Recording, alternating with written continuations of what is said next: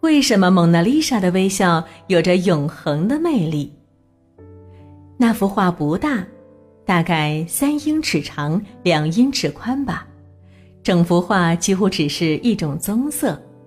我随着队伍慢慢的走近它，心中涌起一种奇异的感觉。近了，更近了，蒙娜丽莎就像真人一样慢慢走近你。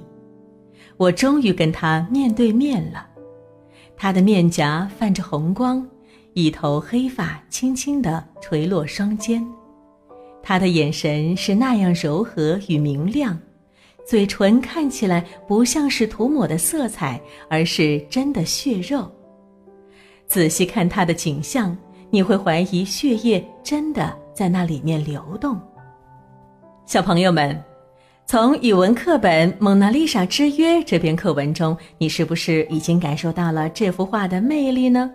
好了，咱们现在呀就出发去法国欣赏这幅画吧。在法国的卢浮宫博物馆中，几乎每年都会有来自世界各地六百万左右的游客慕名而来，只是为了一睹蒙娜丽莎的微笑。画坛巨匠达芬奇在文艺复兴时期最出色的代表作就是《蒙娜丽莎》，这是人类文化宝库当中的瑰宝。这幅肖像最重要的艺术特征是蒙娜丽莎的微笑，它有着谜一般的微笑之称。当时作者创作这幅画的时候是在黑暗的中世纪。蒙昧残酷的封建统治和基督教的禁欲主义，使西欧人带上了沉重的精神枷锁。任何喜怒哀乐都会被视为触犯了上帝的天条。文艺复兴给西欧的画坛带来了生机，而时刻关注国家命运的达芬奇敏锐地感受到了这一点。他首先使自己画笔下的人物出现明朗的笑容。用自己创造的艺术形象表明，冲破封建专制藩篱的人是有七情六欲的，是向往自由快乐的生活的。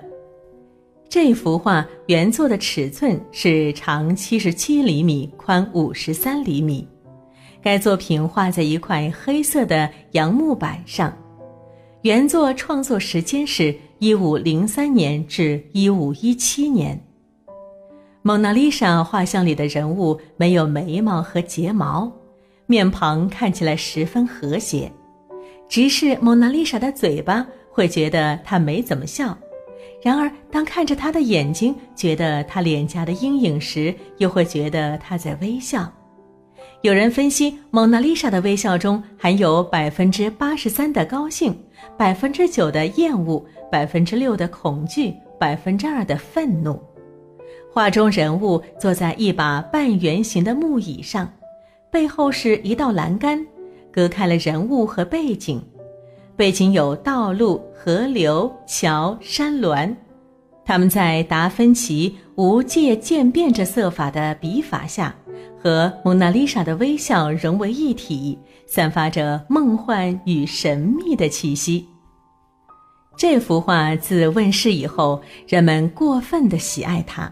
无止境地探讨他那难以觉察的转瞬即逝却又亘古不变的微笑，和那洞察一切而又包容一切的眼神，端庄沉稳的姿态，以及无懈可击的完美构图。当今世界上有研究蒙娜丽莎的专著数百部，而有近百名学者将此画作为终身课题。时间的推移丝毫没有减少人们对蒙娜丽莎的热情，将一个又一个神秘动人的遐想留给了我们。如果你喜欢我们的节目，可以关注“海豚百科”微信公众号，获取更多百科知识。